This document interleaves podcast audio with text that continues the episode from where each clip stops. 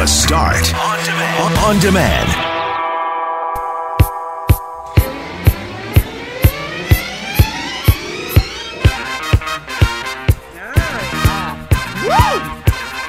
Friday, baby. Something a little different for you.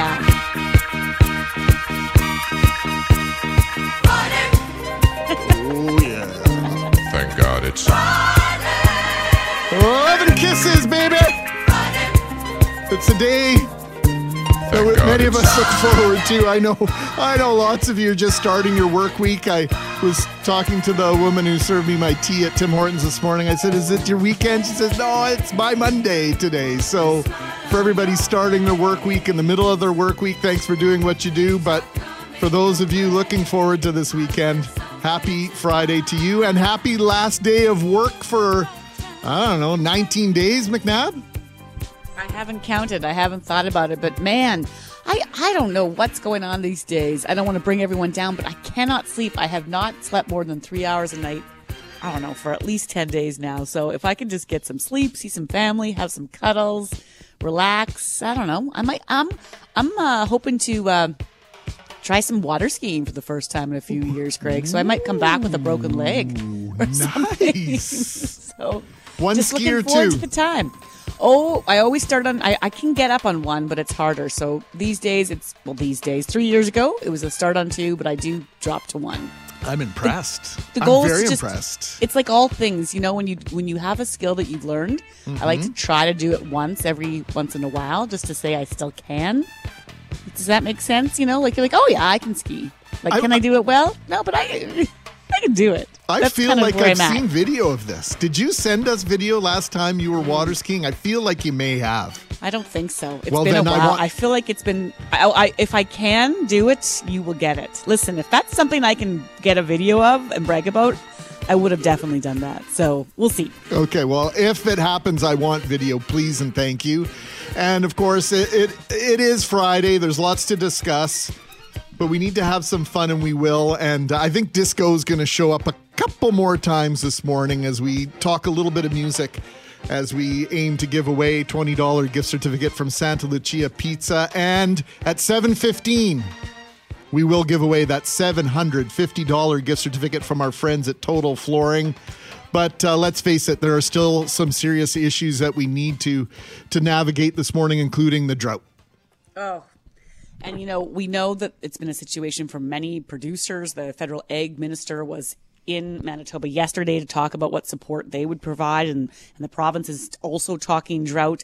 So we're going to speak with a, a farmer on just after 6:35 on what he's seen and what he thinks about the plan to be there for producers this year. Because yes, we've had some rain, we've seen some slightly improved conditions, but there's a lot of summer left to go. And so there's the farmer angle, there's beef producers, there's cattle producers, there's of course the pulse crops and wheat and all the rest that we're watching. And then we're working to bring on the mayor of Morden because in the southern part of the province, uh, in my community, there's been various stages of different kinds of water bans.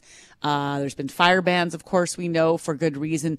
And then in Morden, where there's the man-made lake there, that's one of the places that was highlighted by the province yesterday as the situation being a little bit more, if it's not dire, it, it's getting there. The water is way below normal levels. And so they, they're counting it in a matter of weeks in terms of when they might run out, Greg. And so we're working to bring on the Morden mayor just to chat about that situation because, uh, water, water is life, man. And, and it's not just about feeding your lawns or your crops or your gardens. They're talking their drinking supply there, Greg. Yeah, that that's horrifying to hear. Uh, on the prairies here, where fresh water is one of our most precious but also abundant resources to imagine there's a community facing something like that. Is overwhelming. So that's why we wanted to bring that story to you. As lorenz said, said we are working to bring on the mayor of morden. The olympics are underway. The opening ceremonies right now if i'm not mistaken. Lots of people excited but maybe more people. Is it possible disappointed that these games are happening period loren Well, I really feel for these athletes. First of all, you know, you work your whole life to something, and then they then they get delayed, like they did last year, and you don't know if you'll get back, you know, depending on your age or how good you are at something or the qualification rules. And so now they're back at it. But yeah, I mean, a lot of people saying, I don't think we should be doing this right now. And it's come with all sorts of controversy. I was just reading even this morning about the American swimmer who, um, one of the American swimmers who, who's unvaccinated and how that's causing questions. You know, every time he goes out to compete, that will be one of the questions for him, why aren't you vaccinated? And his name is Michael Andrew, and it's causing a bit of a kerfuffle there in terms of how that spreads to the rest of the U.S. swim team. So just all these outside things that, you know, they just want to go in and swim, but they can't either because the world is asking the questions about vaccination status. Should you be there? What are your protocols? How are you keeping people safe? I, I don't know. For me right now, they're already happening. It's on. We've decided we're sending people. We've got some Manitobans there that we can cheer on. So for me, I'll be watching it still as I normally do, although it, it does feel a bit odd. But I, I do always love, particularly in summer, because it's sort of just this nice break to watch uh, them do their thing. Big, big news in southern Manitoba yesterday. You got a haircut. Oh, yes. I didn't know where you were going with this. That is my first, I think it was six or seven months and basically the advice, she's like, what are we, what are we doing here? And I was like, um, it's crunchy. So I think that's not how hair is supposed to be. It's kind of like the drought and the dryness in the hair. I, I have, I had straw for hair. Yeah, it felt good. It felt really good. Good. Well, it'll help you get up on those water skis. Lots of water skiing stories coming in. yeah, I mentioned I was going to try to do some water skiing again this summer for the first time in a few years, and and one of our listeners texted with a great story about how a buddy lied, called the boss, didn't go into work one day, said he was sick, went out water skiing as he was coming into oh. shore. Oh fell, landed on top of the dock, broke his leg, opened his eyes. Boss is standing on the dock. So he got oh. fired and broke his leg that day. Oh, Great my story. word. I only saw the beginning of that story and a couple of others, including one of our listeners celebrating, was it their grandmother at 75 getting up on water skis? Yeah, I think she got up and then fell down. And from what I understand, some expletives followed. So you're never too old. It might not be easy, but you're never too old. Let's start this half hour with this. Yes, there has been rain this week and a little bit of rain in southern Manitoba this morning, but not nearly enough to turn around what is becoming a tragic year for Western Canadian food producers. Yesterday, Lorenz, some relief from Ottawa. Yeah, so help is on the way for Canadian farmers and ranchers that have been affected, severely affected in many cases by this year's drought. The federal agriculture minister, Marie Claude Bibeau, announced several steps yesterday after she toured Manitoba's Interlake region to see how this extreme weather has been affecting crop losses, crop quality, and of course, reducing forage and water supplies for livestock. Global news anchor Lisa Dutton has the details on what was said. An enhanced hay disaster benefit to help offset the high cost of cattle feed and its transportation. The programs are being supported by the federal and provincial governments. Those hard hit by the extreme weather conditions can also access an adjusted cost shared ag reinsurance program and a livestock tax deferral. Well, so I think it's uh, another very concrete proof that we are being hurt by climate change, that, that farmers are the first one to feel it real in the field. And uh, this is why we have to do both. We have to support our farmers with business risk management and different programming to support them now yeah, some short term things they need to do now. And then they're talking about the long term issues that might come. But Bibeau said Ottawa is working really close with the provinces to respond as quick as possible, Greg. Yeah, the Smith farm has been in the family since 1953. Originally a dairy farm, the Smiths began raising pigs on their quarter section near Argyle, Manitoba in 1967. We say good morning to our friend Ian Smith, who operates this farm today. Good morning, Ian.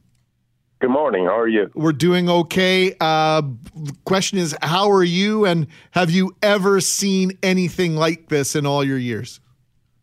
No. Well, I'm 58 years old. I mean, I never lived through the 30s or nothing like that, of course, but my mom had. And uh, yeah, I mean, uh, this is just as bad. I think is, is what I hear about the 30s the way things were done back in those days. There was lots of plowing. There wasn't uh, soil conservation like uh, zero till and all that stuff. And so now we're into more fancy technology, I guess you could say, conserving uh, the soil and things like that, and we're no better off. And it's just, you know, I feel sorry for the politicians in one way and everybody, it's rain we need. Money is sure we need money or help that way, but it's rain and nobody can give us rain. It's awful out here. So describe what it looks like around you, Ian, like what it should look like and, and, and how this personally impacts maybe your own operations. I know you originally were a dairy farm, as Greg said, and now there's pigs in a quarter section. I mean, describe what you see. What, what should your fields and the area around you look like at this time of year? Well, I've got uh, one field of peas here. Uh, I rent this uh, field out to this fella and, uh, he's growing peas and I get the pea straw and I was out in it yesterday, and uh, it's like maybe 18 inches high. Hmm. Last year it was three feet high, and uh, I rely on that straw when it comes through the combine for uh, feed for the cattle, not the sole ration, but uh, it helps substitute uh, uh, other hay for the cattle, and there won't be nothing. And um, in like the pastures, it's like walking on cardboard. There's nothing out there the water. Well, I'm lucky. There's a well where my cattle are, and they're getting fresh water, and that, and that's the saving grace there. But I'm I'm pretty not bad compared to uh, others. You know, I'm not uh, crying the blues about myself. It's others that are hurting a lot worse than me. That's in the Interlake here north of me, and that they're the ones that are suffering more than I am suffering.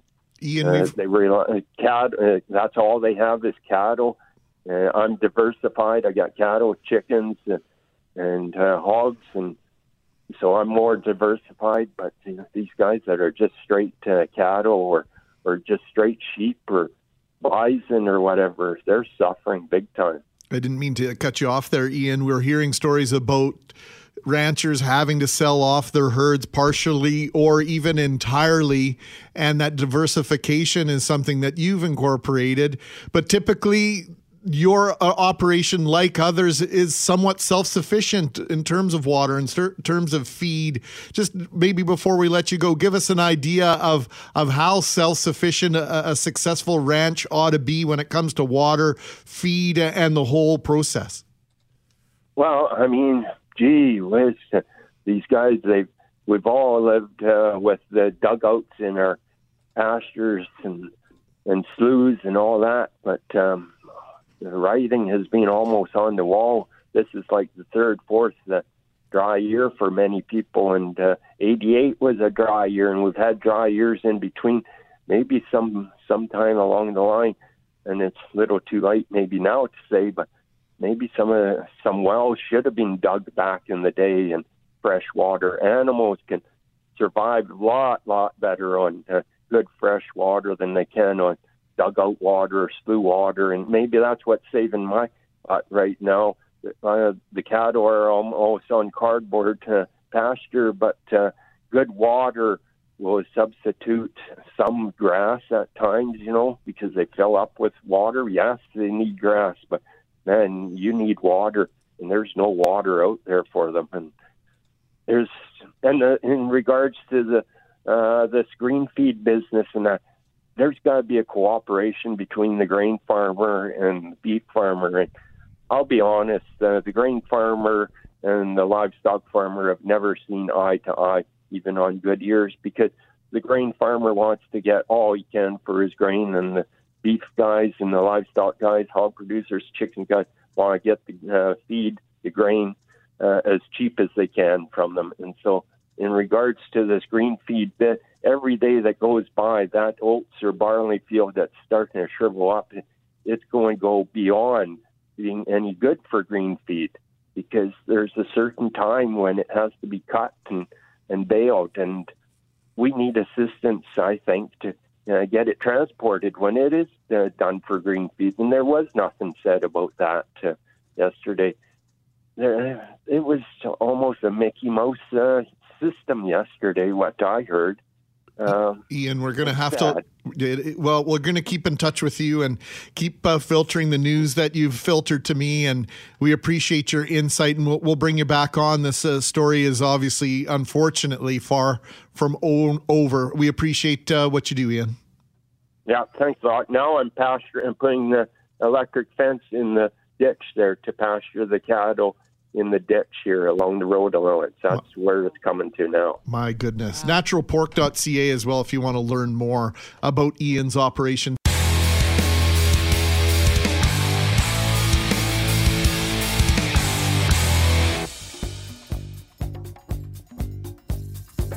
Promised you more disco right off the top this morning. It's Mackling and McNabb. McGarry returns Monday. We're talking guilty pleasure song. We've likely done this one before, but I frankly don't care. I've been dying to play a certain song for you. This one is one of my guilty pleasures. Full blast. Yes, it's the Bee Gees. How many songs combine a trumpet and a guitar solo? Anyway, most of most of the Saturday Night Fever songs are outstanding, but I got the validation of my "How Deep Is Your Love" for this this music when Foo Fighters released earlier this month their Bee Gees tribute album. It's called Hail Satin. It's available only on vinyl. The Dee Gees, the D is for Dave, G is for Grohl, meant to be for me. And here's their version of You Should Be Dancing.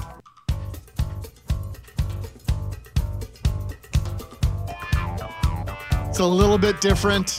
Very good nonetheless. Turn it up, full blast. S- seek it out. You shall love it. Cam Poitras, Jeff Forche, Jeff Braun, and Loren McNabb are here. Braun, what is the one song that you never ever imagined would be a part of your life in 2021? Well, uh, we're going to hear a clip from it now. We're going to get there fast, and then we'll. Sorry, that was loud. Sorry, Braun. Oh. Bahama, come on, pretty mama. The Beach Boys, Kokomo from the Cocktail soundtrack. Uh, it's been a sort of like a punching bag kind of a song for the last 30 years. People always make fun of it, but I think it's catchy. I like it. It's fun to sing along. I like it. Poitras. Uh, well, here's my pick.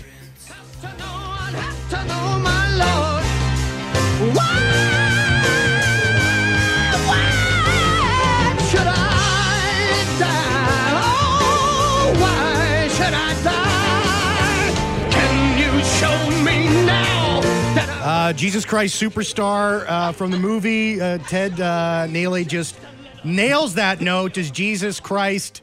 Uh, my dad was been telling me for 20 years about how awesome that musical is in the last uh, last year or so. I've, I've really, really gotten into it. And as I got into musicals, so yeah, Jesus Christ Superstar. Gethsemane there, just one of the great, what a great song. Where will you play that, real quick? Where will I play that? All the time in my car, anywhere. I will love- play it anywhere. I love Man, that. I'd love to pull up next to you in an intersection and have you singing Well, along to I- Jesus Christ I- Superstar. there's not enough time, but I was gonna do like the whole part where the drums really kick in, and I was I can't obviously play because we got don't have enough time, but I rock out to that song. Rock out. What song are you rocking out to, uh, Loren, that you never imagined you'd be rocking out to uh, I in sh- this day and age? well, because we did a lip sync to it, or at least my sister and her friends did with a whole routine for 4-H one year. The routine. Oh yeah, but then this came on. I I have a group of friends that whenever we're together, this song comes out, and then even in the grocery store, I, I, it's not really even a guilty pleasure. I'm not ashamed of it, man. Hit it. Yeah, I know Wait, just, just give me this, guys. Just give me ten more Break free, seconds. break from the chain. Yes, here we go. Someday, Wilson Phillips, baby. wanna This song gets me going. say I want to put on a off the shoulder sweater and like a mini skirt, and I want to dance. If you follow Courtney Wilson from HGTV on Instagram, her and her real estate team did a parody of this song just this week. So uh, check it out. You'll absolutely love it, McNabb. Forche,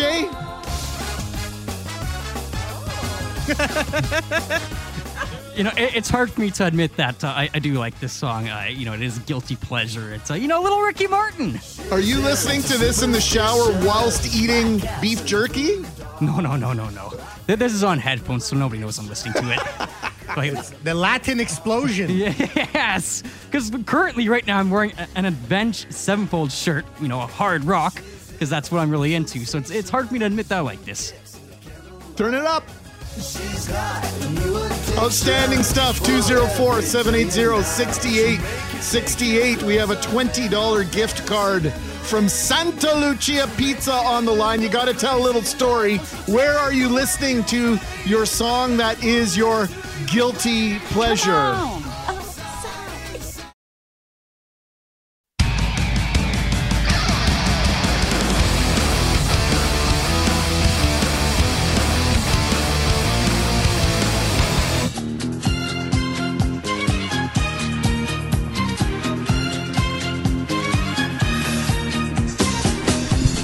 Was sitting back waiting for Brett to read the temperature. Brett's not back until Monday. Lauren McNabb, Greg Mackling with you, and a little Boney M. The song is Daddy Cool.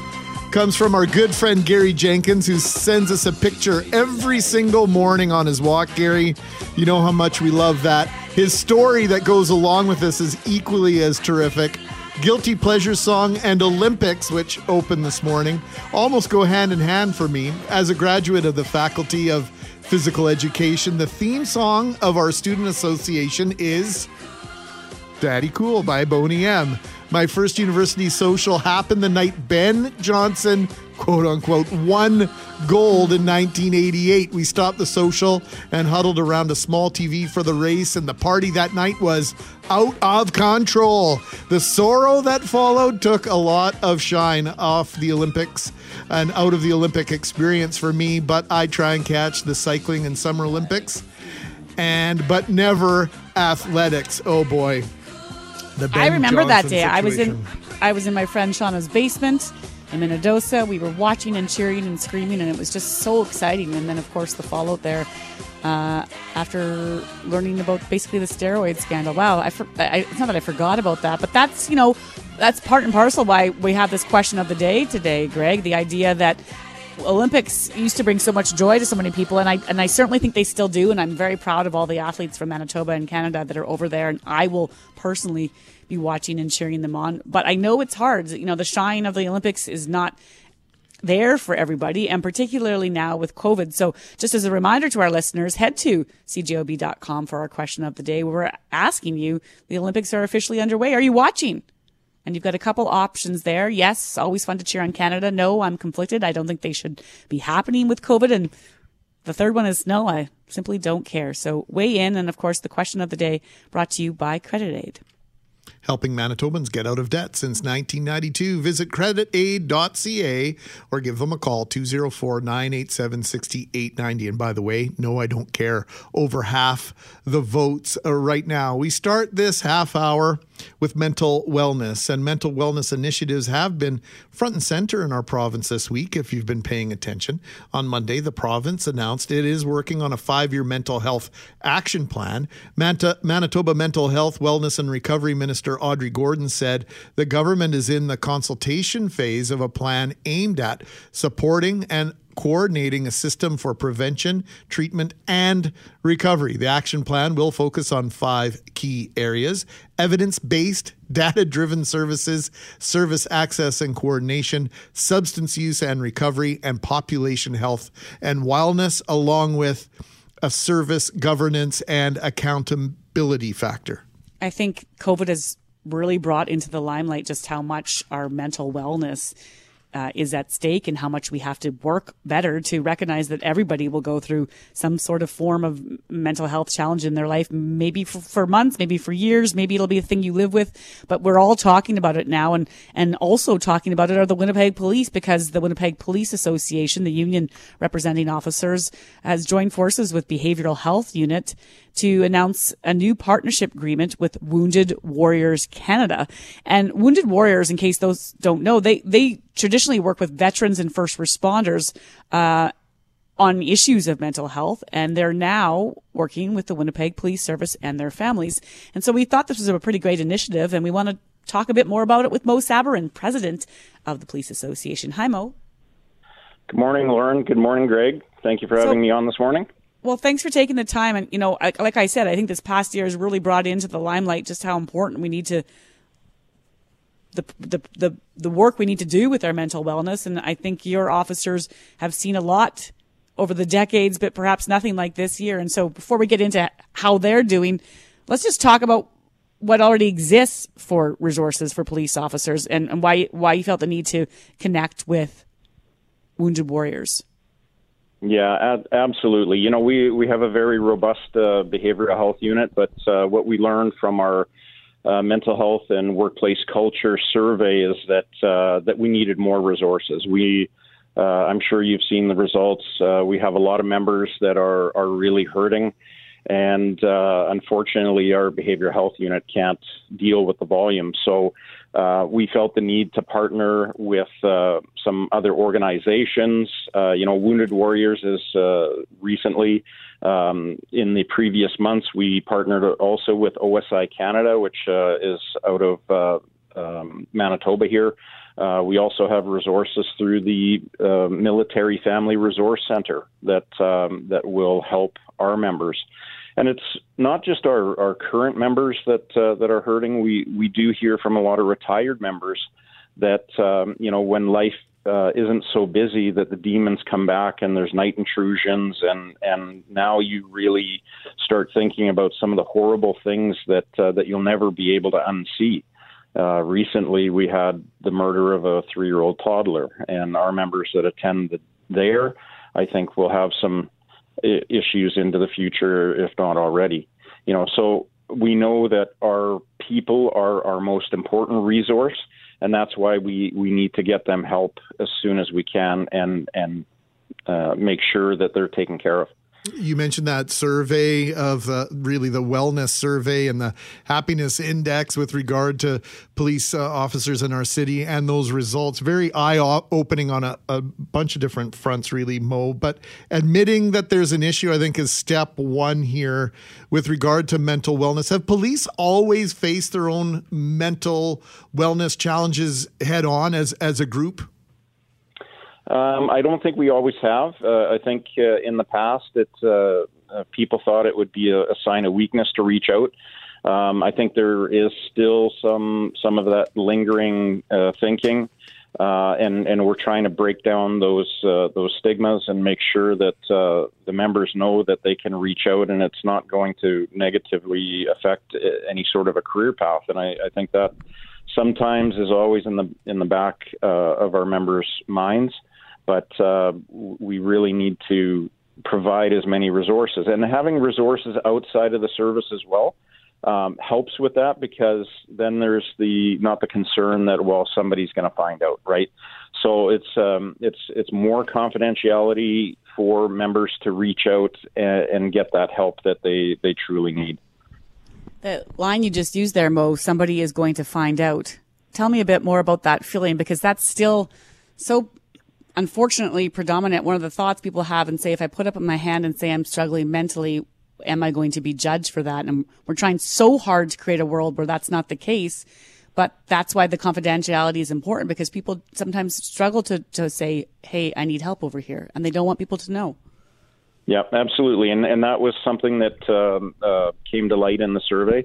Um, and that, and that's why we're so concerned about it because there's people out there that need help but uh, aren't reaching out for it. So if if we can provide those services outside of the service, um, then I think we're going to have uh, I think more success. Not that, that we're going to know about it, but at least the the uh, the help is there for them. Mo, you know, as you and Loren broach that side of the topic about coming forward and being open about what you're dealing with, I think we've gotten to the other side where, for as good as we've become at discussing these situations, there's almost a revolt in some people's minds with regard to this. And so now you come forward with how you're feeling, you're open and honest about your emotional state or or mental well-being, and you get the pushback. Oh, come on, you're fine. I, I know you're you're just playing the system. So so you get that side of it as well. It, it really sticks you in the middle potentially about coming forth, doesn't it? Yes, no, absolutely, and and uh, again, you know, leader uh, work uh, workplace culture was uh, was part of the survey, and unfortunately, that that is a feeling that uh, um, there there are people out there, unfortunately, that will um, you know dismiss uh, those types of concerns, and we've seen that in the survey, and that again, that's why we we figured we we need to get our people some help. And if it if it's outside of the organization, then it uh, it takes that concern away from from the members, and they're more likely to reach out for that help. Mo, thank you for this. Uh, the clock's gotten away on us. We're going to have to let you run, but let's connect on this again. It's a, an important issue, not just in the Winnipeg Police Service, but uh, for our entire community. We appreciate you. Oh, thank you very much. I appreciate that. Mo Sabourin joining us this morning, president of the Winnipeg Police Association. We go to the United States when we return. COVID 19 numbers out of control in many parts of that country. We'll find out why. We'll find out what's being suggested and, and what does it mean for opening the border between Canada and the United States.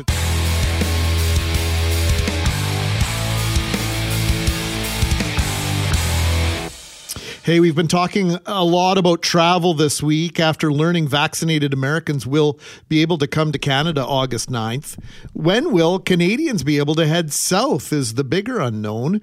The United States said earlier this week that it was extending the border closure to non essential travel through August 21st, McNabb. Yeah, and so of course there's lots of people who want to head south. We spoke to the Fargo mayor earlier this week about his desire to see Canadians there, but there is something we have to keep an eye on. You know, would you go if you could? Because right now COVID case counts show no signs of slowing down in the states, and that's largely driven by the Delta variant.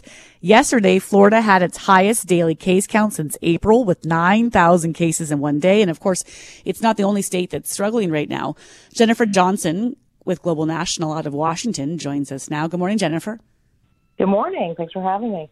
Well, thanks for taking the time. I, I, do want to ask you a travel question, but let's start with where we're seeing these case counts climbs is and, and the issue we're having with the Delta variant. Well, that's right. The COVID 19 new case count is rising in 46 states across America. Uh, predominantly, the the greatest increases are in the South and the Midwest among uh, states that have the lowest vaccination rates. Florida leading the way, Texas, Missouri, Alabama, uh, some of the other states that are seeing massive increases. Alabama only has 34% of its population fully vaccinated, and their hospitalizations are skyrocketing.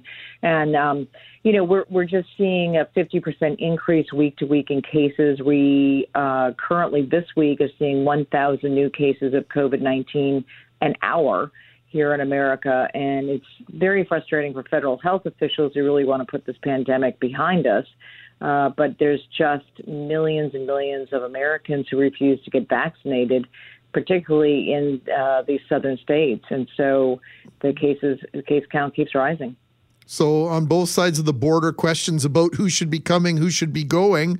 We're getting text messages this morning from our listeners, Jennifer, saying, with this situation in the States, why are we opening the border? And then on the flip side, uh, wh- do we know why the United States isn't welcoming Canadians at this point? I mentioned earlier, I wouldn't have been surprised if the Canadian government had said, you know what, maybe it's not a good idea for us to go there. But for the United States to say we're not ready for Canadians to cross the border, it feels weird. What's the situation there? Well, I, I think you're right. I, I mean, it, it would make more sense if Canada was, uh, you know, Canada's full fully vaccination rate is higher than America's at this point, even though we started vaccinating people much sooner. Uh, but I think you're right. It, it made more sense for it to be in the reverse. I think that the Biden administration is just nervous about bringing more people here because our our rates are going up and so dramatically. So I, I just think that's that's the situation. I mean, there are hospitals um, in Nevada, in Missouri, uh, in Alabama, several other states that are getting overwhelmed again at a time when people are traditionally on vacation. This isn't a you know big flu season, big cold season. It's not you know there's really no reason for hospitalization ICU rates to be going through the roof again, but it's because of COVID-19 and the Delta variant. 83% of the cases here in America are because of the Delta variant, and 99% of the people who are getting COVID and are dying of COVID and are hospitalized with COVID are unvaccinated. So, is that vaccination rate we've heard about that sort of slowing down? Is that still the case in most parts of the country? Yeah, I mean, it, it's, you know, in some parts of the country, it's come to a dead halt. They're just, I think the message when this all began under the previous administration was, you know, get the vaccine if if you know you're nervous about it, but you don't have to. You know, this isn't any worse than the flu, and so there are a lot of people who just feel like you know it's too new, it's not safe, it's not proven, uh, and they just refuse to get vaccinated. And so you know the result is, as I said, you know if if the if they get it, there's still a good chance that you're ending up in the hospital, particularly with this Delta variant um, being so transmissible. And there's a good chance, you know, th- there's still a chance you can die of this. I shouldn't say a good chance. There's still a chance you could die of this.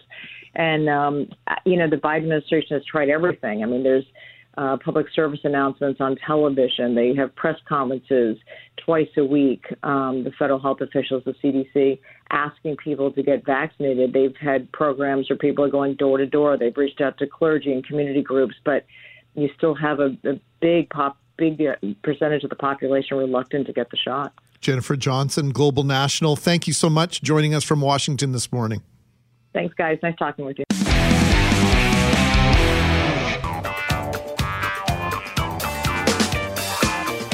Was Dave Grohl's fault, the Foo Fighters' fault, for starting all this conversation about guilty pleasure songs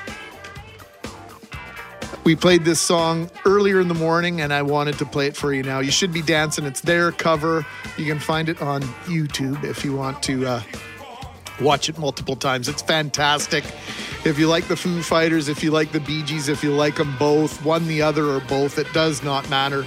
It's Mackling and McNabb with you on a Friday. Loren is 24 minutes from holidays for two weeks. Brett McGarry is on his way to Minnedosa. Worlds are colliding here but we're we're, minutes. we're here for it. we are here for it. Twenty three minutes. Uh, one of our listeners, uh, Rob and Sue uh, Narrow, says, uh, "Where's McGarry? Bring him back." We, have just had too much fun this morning. Brett's back on Monday.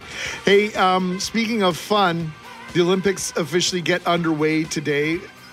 Question of the day: CJOB.com. Will you be watching?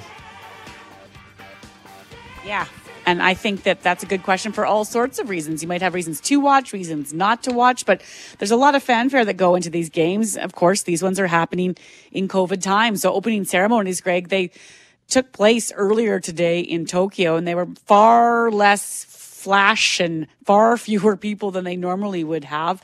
I don't know if people caught that because of course Tokyo is 14 hours ahead of us. And so if you are planning to watch, to plan on to cheer some locals, uh, you're going to do need to do something. You're going to need to plan to plan to watch because of that time difference. And if you're cheering on one of the locals to watch for, well, maybe you want to pay attention to the name Tyler Mislawchuk. He's from Oak Bluff. He's a triathlete. He's had a pretty tremendous year in his sport, and his years, plural, of work and training all come to a head Sunday in Tokyo. And so we're pleased now to welcome on Jared Spire of Triathlon Manitoba to speak about Tyler and what they've got planned this weekend to help cheer him on. Good morning, Jared. Good morning. Yes, thank you for having us on. We're uh, pretty excited about it. The one great thing about triathlon is that it's a 6:30 a.m. start in Tokyo, so it's 4:30 p.m. on Sunday here which is just perfect viewing time. It's one of the few events I think that's going to work out really well for viewers. So, th- those of us maybe unfamiliar with Tyler, maybe you can give us a, a little bit of a elevator pitch if you'd like, because some of us have been following his career for a long time, Jared, and he, he really is a, a threat to win a medal, is he not? Yeah, absolutely. He won the Olympic test event. He won his last World Cup. He is certainly a medal favorite going into the Olympic Games. And uh, you know, it's a case of it couldn't happen to someone someone better. He he has earned the position that he's in. Um, he was, you know, too small to keep playing hockey. As, all the kids around him started to grow bigger and bigger, and uh, he's got some special gifts that he works really, really hard and can take a high workload. Has an amazing aerobic output, and one of the other incredible things for Tokyo is he handles heat and humidity very, very well. So the Tokyo event it just seems like it's it's set for him. You know, as we're out there suffering trying to mow our lawns uh, in this heat, he's uh, he's the kind of guy who excels in it. He's soaking it up. I think it's going to be 31 in Tokyo Sunday. That's the high. So, of course, they start a little bit earlier, as you mentioned, just sort of maybe to help beat yeah. off that heat, Jared, because that is important. You want them to at least have a bit of cooler temperatures if they can. Just just before I ask you my next question, remind me again this event in terms of what the kilometers and distance are for the swimming, biking, and running. Yeah, so it starts with the swim, uh, and it's 1,500 meters swim, so just under a mile. And then the bike ride is 40 kilometers. That'll take the guys uh, a little under an hour to get through. And then the run is a 10 kilometer run, which uh, amazingly for Tyler will be probably like 30 minutes. Um, and it's it's just insane. Like the the swim time, the bike time, the run time, they've been getting so much faster the last few years, and uh, well, the last few decades. They're at the point now where that like Tyler's run times would be Olympic qualifiers a few decades ago, um, and he's doing that after an hour and a half of exercise. Uh, so, well, not exercise, flat out racing. yeah, so, yeah. It's yeah. not. It's not like me on a treadmill or something, Jared. So let's just be. It's not. It's not just a random jog down the street. So, but but for him then too, you talked about the attributes he has to sort of work in this heat and the his exemplary work ethic. But this is his second games. But it's fair to say this time he's a he's really a contender this time around. Yeah, he was still a little bit green when he got went to Rio, and uh, I think it was a great experience for him. But he was also coming in with a bit of an injury, um, and now you know he understands what it takes to compete at that highest level because you know a sport like triathlon, we don't have the Stanley Cup, we don't have the Super Bowl happening every year. Um, there's world championships, and that's that's super prestigious, but nothing is the Olympic stage. So everybody in the sport gets up to their absolute best for this event. And and Tyler's at a point where he's he's with those those best and he's looking forward to taking on this challenge. Jared Spire is our guest. He's with Triathlon Manitoba. We are going to tell you about an event they're organizing where you can gather and uh, cheer on Tyler from afar. But you mentioned that Tyler uh, was you know, Green in Rio, he was 15th. And I think a lot of us will remember uh, t- 2000, the Sydney Games, when I think it was Simon Whitfield won our first gold medal at those Olympics in the triathlon. So there is some pedigree here for Canada. And I was curious as to how much something like a gold medal from a Simon Whitfield or perhaps a medal performance of some sort, gold, silver, or bronze, uh, for Tyler Mislawchuk might grow the triathlon community, not only across Canada, but specifically in Manitoba? Yeah, it's. Uh, I would say honestly, it's immeasurable. Um, I was fortunate enough. I got into triathlon personally in 2000, um, so was just starting my first race season and got to see what happened when Simon won gold, and uh, like it, it just changed the the interest in the sport. Everybody suddenly understood what triathlon was and that it wasn't just Ironman. Uh, because Ironman is a great challenge in its own right, but uh, I mean, it's a special type of person who wants to go all day. Um, there's a much more casual and enjoyable way to do triathlon that uh, that I think a lot of people, you know, enjoyed, and and it also rewards speed which is, is something that's kind of nice. Not to say that the people at the top end of Ironman aren't mm-hmm. going, you know, very fast as well, but but it's just something different. And uh, yeah, certainly the way that Simon came onto the scene, and then, I mean, his race in Sydney was incredible. And as you say, like it happened just before I think the opening ceremonies and uh, it's sort of the mm-hmm. same thing that triathlon is very early in the in the ceremonies, and it has the chance that if we do get a medal, uh, you know, it starts that momentum. Um, like I can think back to Simon, and even before that, Mark Tewksbury. Uh, you know, the early medal earners for Canada, and it it just starts a little bit of a momentum. So I'm not sure if it'll be the same this year with no athletes village, um, you know, or at least not not the same athletes village and and everything like that. But I, I've got to assume that if if you get that uh, that spark, it'll happen it, it, for Canada, and definitely it's going to happen for triathlon.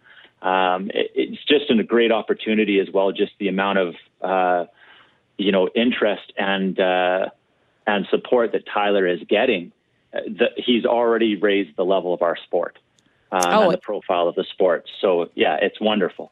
Absolutely. I th- and I think that that's just the way you keep momentum going. We talk about how the impact the games can have on future athletes, right? And so speaking of future athletes who might be watching Tyler on Sunday, you guys are doing something pretty neat at Birds Hill Park. You have a viewing event.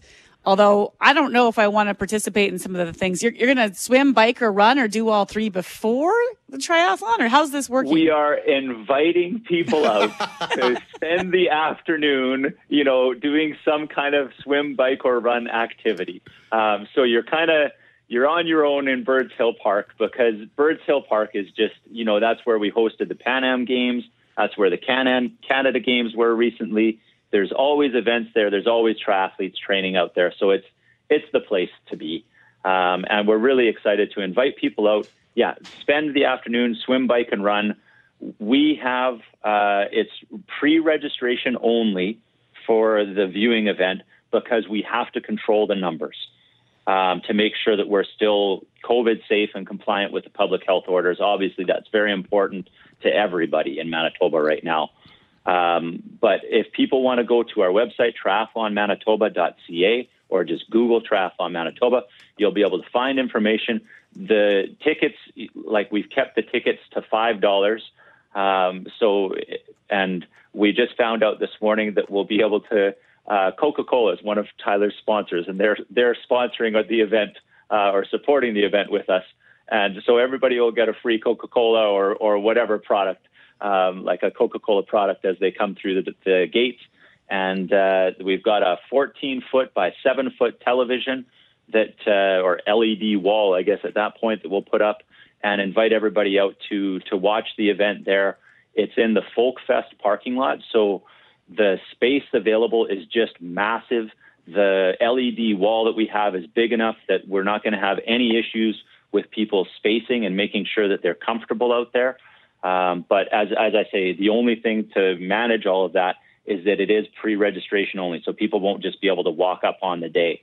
But uh, we would still encourage people to get out and swim, bike, run to get some idea of of what Tyler's going through, and then absolutely like four o'clock is probably when the broadcast will start.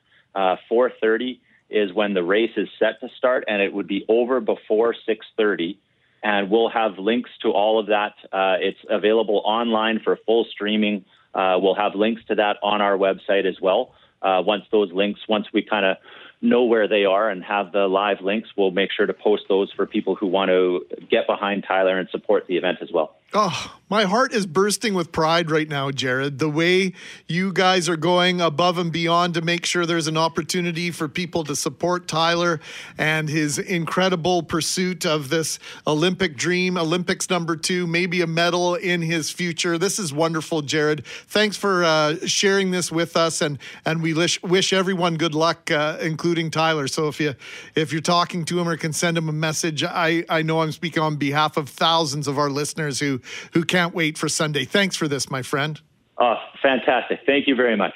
Jared Spire, Triathlon Manitoba. Go on their website. Only 150 spots available, five bucks each, but you can get together a viewing party in support of one of Manitoba's great athletes, Tyler Mislawchuk, as he competes in the triathlon at the Tokyo Olympics. I like how he also threw in you can swim, Yes. bike, or, Or- walk. It wasn't a all you know, you could do all three, which is what the triathlon is, but you could also just do one of those things or just watch, right? I mean, lots of ways to support. What a wonderful way to go about this. Olivia Neutron Bomb, as one of our listeners called her, with uh, Let's Get Physical, one of those guilty pleasure songs we've been celebrating today.